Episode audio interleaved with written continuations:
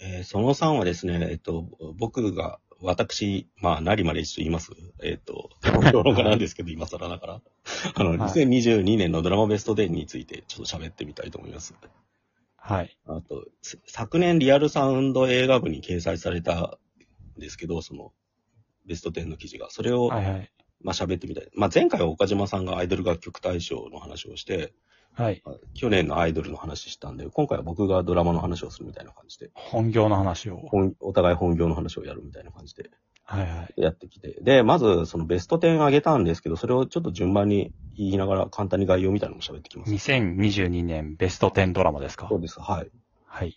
で、で1位がですね、17歳の帝国。これは NHK 総合で放送された、うん。なんか、近未来 SF、なんか、青春ドラマみたいなやつで、政治が題材なんですよ。で、なんか AI を使って地方都市を、なんかその、17歳の少年が政治的に統治するみたいな話なんですよね。なんか。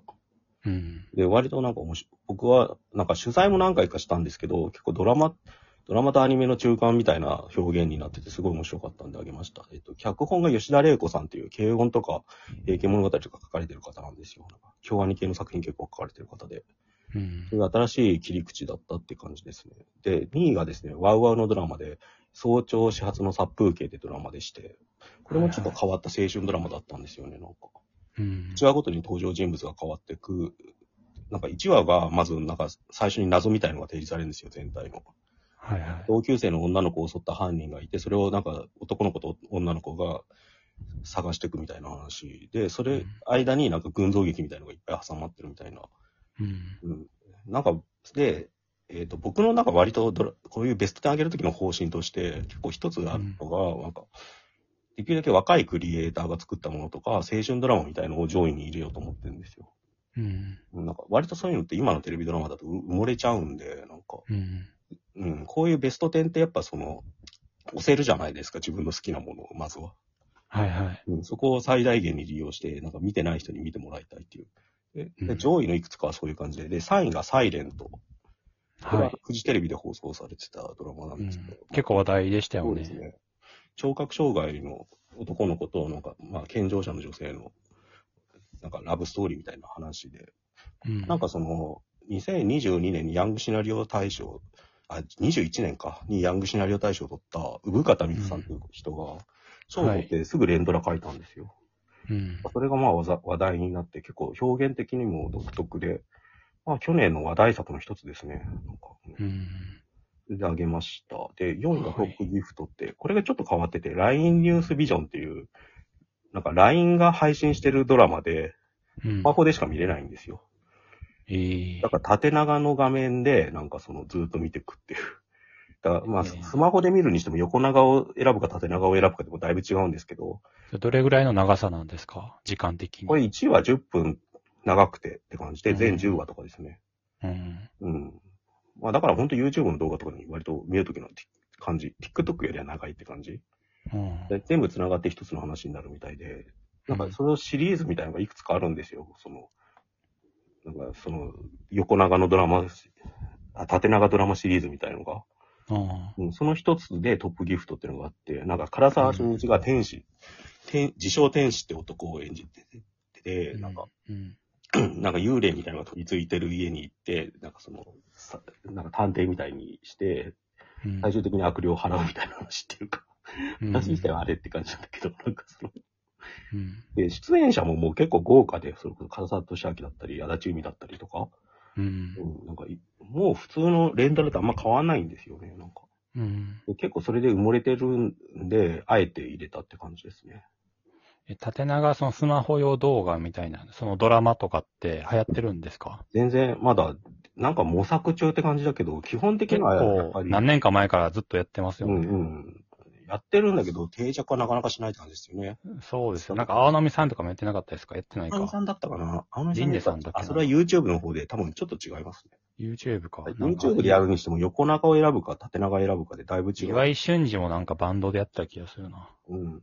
うん。LINE、LINE でなんかやってたな。うん。うんあれ有名なやつで言うとなんだろうな。リリカさんっていたじゃないですか。はい。ああ、それだ。うん。はいはいあの人がやってたドラマがなんかあったんですよね。ありましたね、なんか。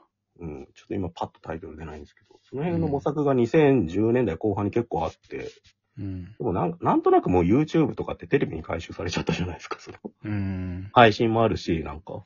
そうなるとフォーマットってその横長でみんなやるんですよね、シネマサイズというか。なんか YouTuber でドラマ作る人っていう人出てないんですか結構それで跳ねたりしてる人って。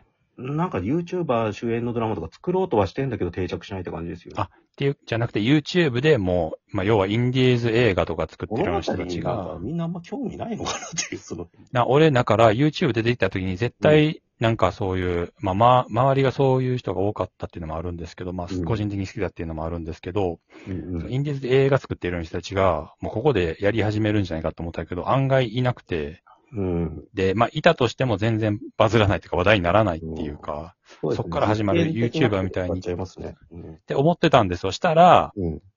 この間ようやく、まあ、俺が見つけるのが遅かっただけかもしれないですけど、そういうの。うん世にも奇妙な物語的な感じで、はいはいはい。ショートショートをうん。アップして、結構バズってるというか人気あるアカウントを見つけて、うんうん。な、なるほどと思いました。なんか心霊 YouTuber とかいるじゃないですあか。あ、はいはい。ああいう怖い系だったら、はいはい。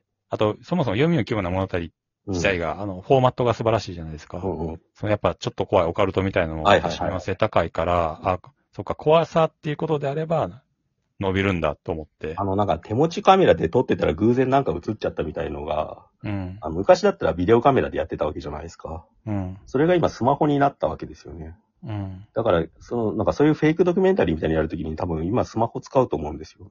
うん。で、そのフォーマットをなんか映画に落とし込むと、なんかその、やっぱり、結構違和感あるんだけど、スマホだったらダイレクトに行くから、もうほんと直接その場面を見てるみたいな感覚になるんですよね。うん。だから今さっきあげ、さっきあげたそのトップギフトってドラマもやっぱ劇中でスマホ使う場面があるんですよ。うんそ。れでなんか人を撮ってる場面とかはもうそのままダイレクトにスマホ越しに見てる感じになるんで。ううんんなんか俺が見たやつは普通にドラマでしたね。スマホで撮ってるっていう感じじゃなくて。縦長なんですか、やっぱでも。いや、えっ、と、普通に横長でした。あ、横長 YouTube。あ、まだ今日模も。索の時期なんですよね、なんか。うん。でよこのうやく、話がなだか、、んからこの話をガジマさんが食いつくと思わなかったから面白いんだけどさ。いや、だから俺割とその、えっ、と、日本の邦画、日本の邦画、邦画界って、うん。あの、若手の監督とかが深夜ドラマとか、あうんとホラーとか出てきたっていう時期があったじゃないですか。まあ今もあるのかもしれないですけど、結構、うん。市民、だだ誰だっけ、あの、えー呪音の人とか、はい黒沢清もそうでしょはういし、はいはいはい。岩井俊二も弟うんから言えばそうですよね。で、そこと、要はホラーって安価でもできるから親和性が高くて、うん。そう、ホラー化できた人が多かったから、割とその J ホラーみたいなものって、うん。女優例とかもそうなのかはいな、映画でしたけど、なんかうん。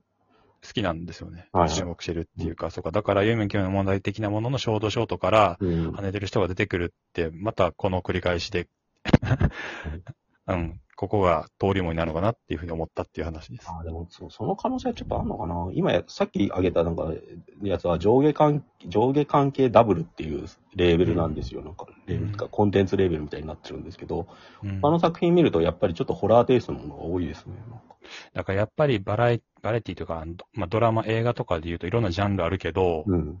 ホラーがやっぱ見やすいんでしょうね、パッと。うんうん。うん、なんか恋愛とか、その人間ドラマとかやっぱややこしいじゃないですか。じっと見てられないっていうか。うん。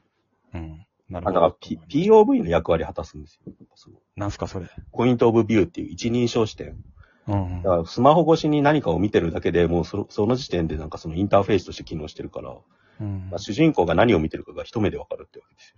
うんそれはだから昔だったらそれこそ岩井俊二のなんだっけあれ、ルナティックラブとかだったらさ、なんかはいはい。ビデオカメラで回してるって状況を作ったわけじゃないですか。うん。あれだから白石浩二っていう、それこそホラー系で今活躍されてる方監督の方が一番対応してる手法なんですよ。だからうんだからドキュメンタリークルーがビデオで撮ってたら偶然なんか事件にあっちゃったみたいなやつ。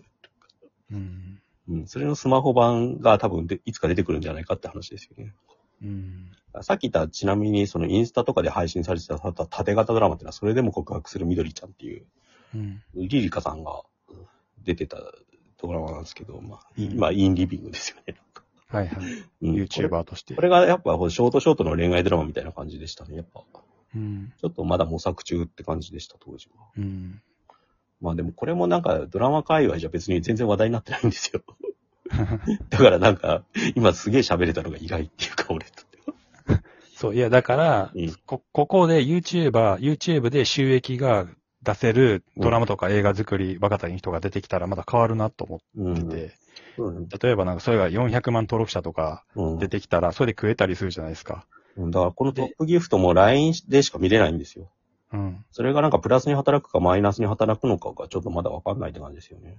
そう、映画って絶対に金かかるじゃないですか。うん。うん。で、そこがクリアできたら、本当に個人制作で、個人主体で、うん。面白いドラマとかが作れていくうん。うん。ようになっていったらすげえ面白いなと思うっていうで。もやっぱネックになるのが縦型だと思うんだよね。うん。結局その後メディア展開していこうとすると、全部横長で今作られてるわけですよ、そのうんモニターが。なんか、うん。そこに合わせなきゃいけなくなってくるから、最初からじゃあ横にしとこうみたいになってる。うん。うん。なんかあれあれに似てますよね、漫画の、なんだっけ。うん。うん。なんかその横長のインターフェースでず、あ縦長で見ていくやつ。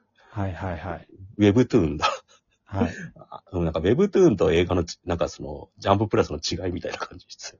あそっか。だから、なにわさん、さっきからバイトの縦長動画っていうとこに、そうこだわってるというか、話持ってるけど、俺は勝手にもう YouTuber の話をああ。してた感じですね。うん、それでも、あなんか、なんだろうね、そこはなんか、あまあ、面白みがないっていう か、どっちでも同じになっちゃうっていうのが、やっぱネックですよまあ、縦長動画見にくいんで、普通に。ね。うん、でも多分、そこからしか表現としての親密性って出ないかなって感じがしましたね。うん。空の高さと表か、人間のフルショットとか捉えるのは、縦長の方がいいんですよ、なんか。現。うん。うん、そういう意味で面白いって感じで。はいはい。まあ、ちょっとこのその辺続できます。長くなったんで、その2続きます。はい。